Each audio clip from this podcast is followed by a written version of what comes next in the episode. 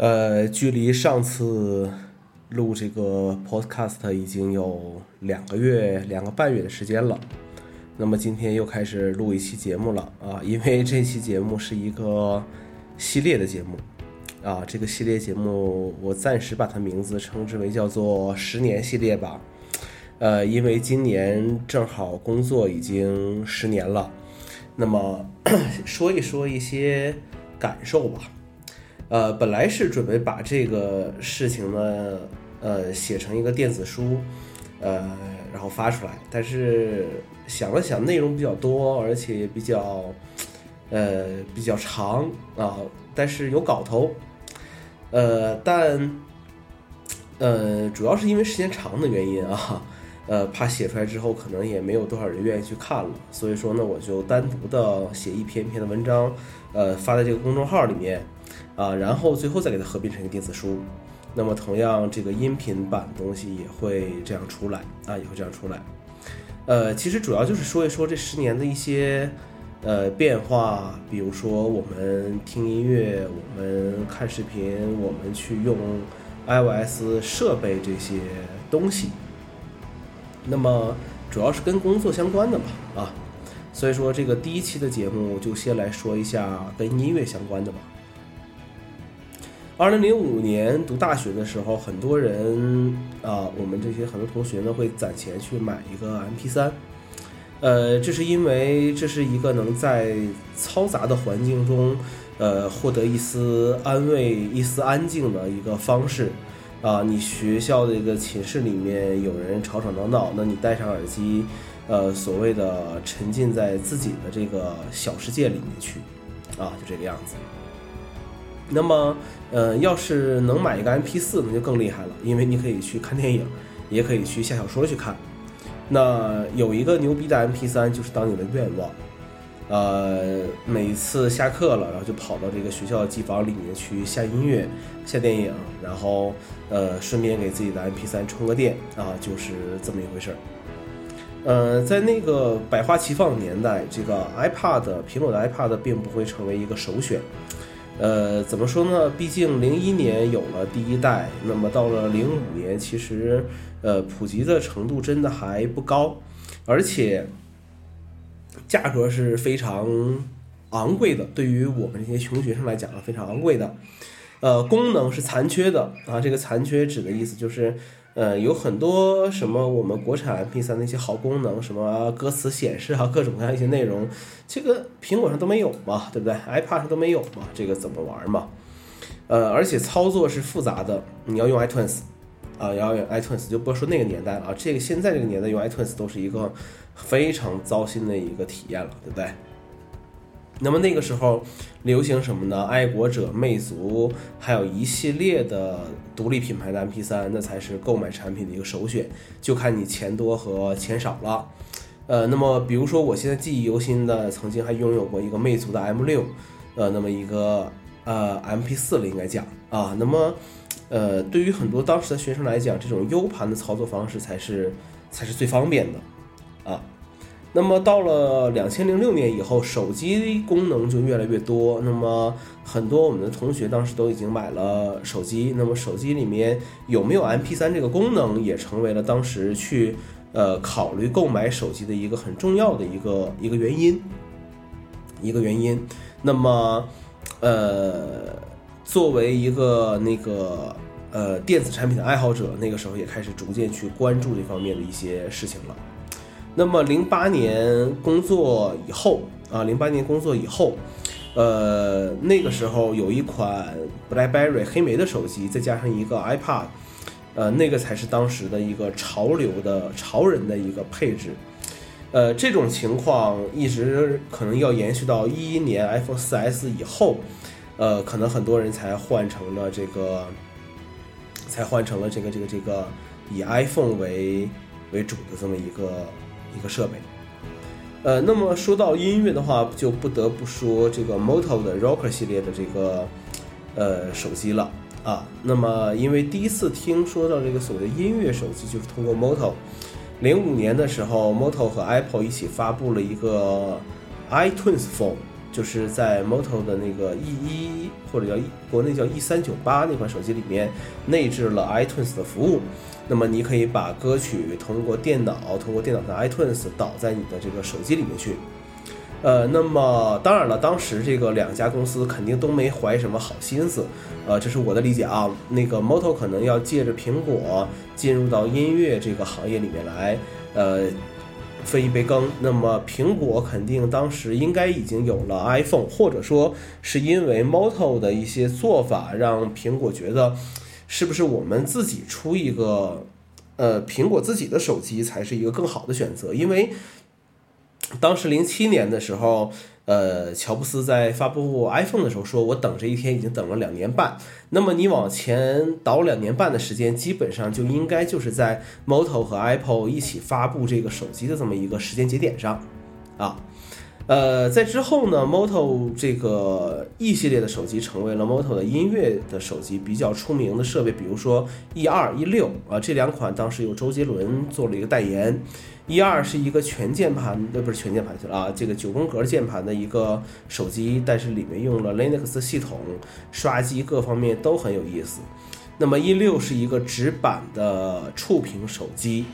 呃，很不错。那么 E 八是我拥有的一款 Moto 的手机了。当时它的键盘设计很独特，有有现在这个苹果 Force Touch 这种感感觉的手机啊。大家有兴趣可以去搜一下看一下 Moto 的 E 八当时这款手机啊。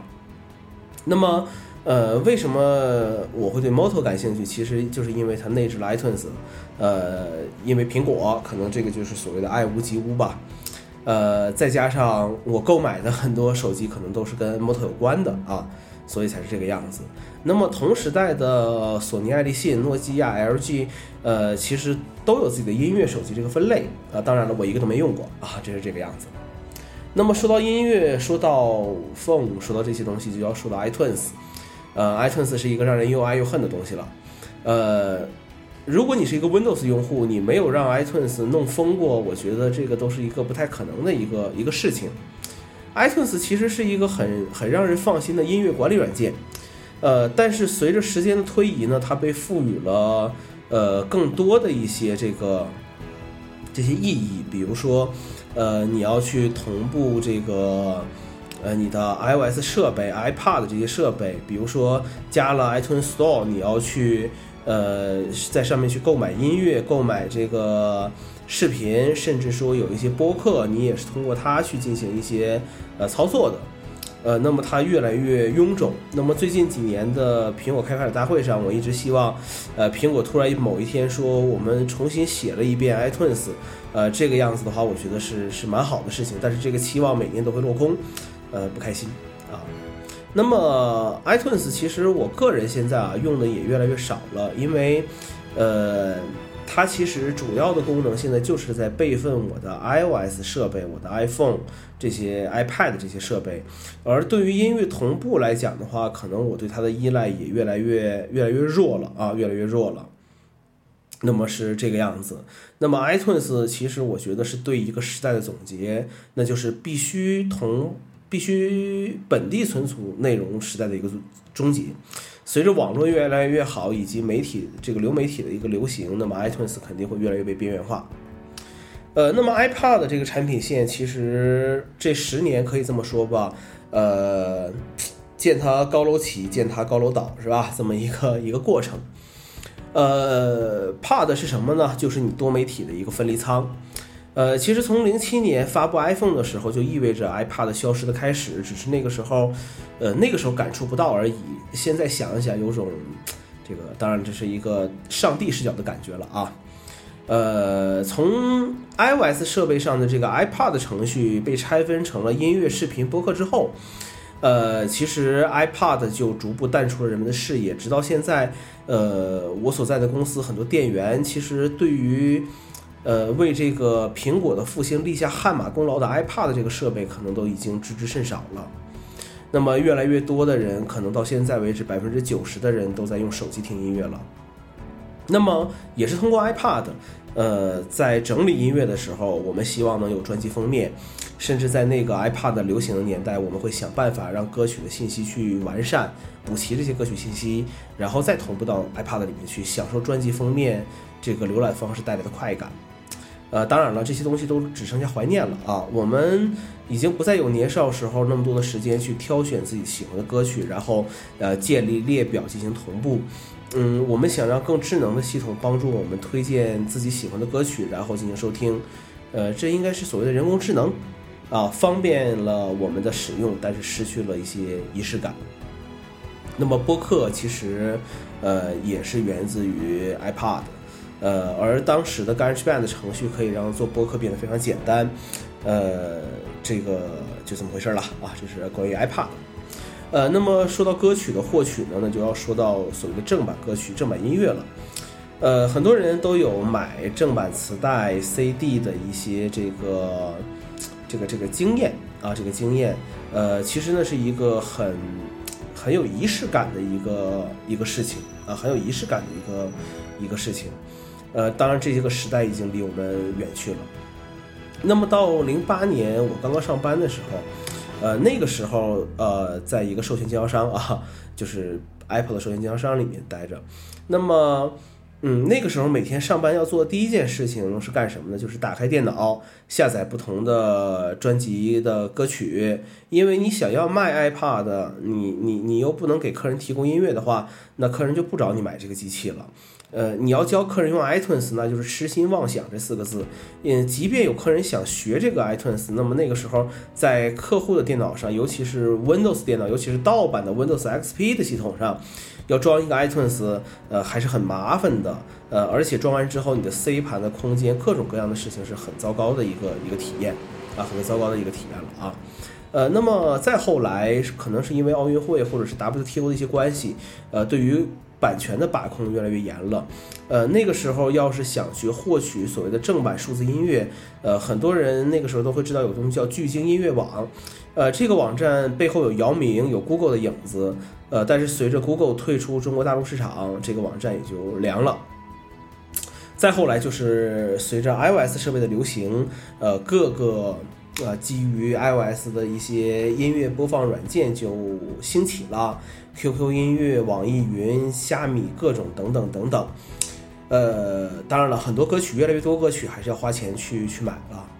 当然了，买歌曲本身没有问题啊，问题是你不能用普通 MP3 文件转下格式就冒充无损音乐再让我买，你也不能就是呃这个这个这个说是高品质的音乐，但都不知道是转了几首转出来的东西，对不对？呃，那么再后来，比如说我们的音响 HomePod，啊，苹果的 HomePod，这是以前是 iPad，现在是 HomePod 啊，呃，那就说到音响了。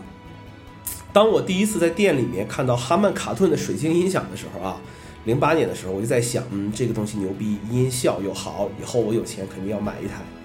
直到十年之后，我都没有买水晶音箱，但是买了一个 HomePod。没有发生改变的是，我依然是个木耳，听不出来有什么不一样的东西。呃，从 I 到 Home，不变的是对音乐的一个追求。从一个个人的设备啊，你只能戴着耳机自己享受音乐，到现在谁在家中说一句 Hey Siri，每个人都可以去控制音乐的播放。这个是什么？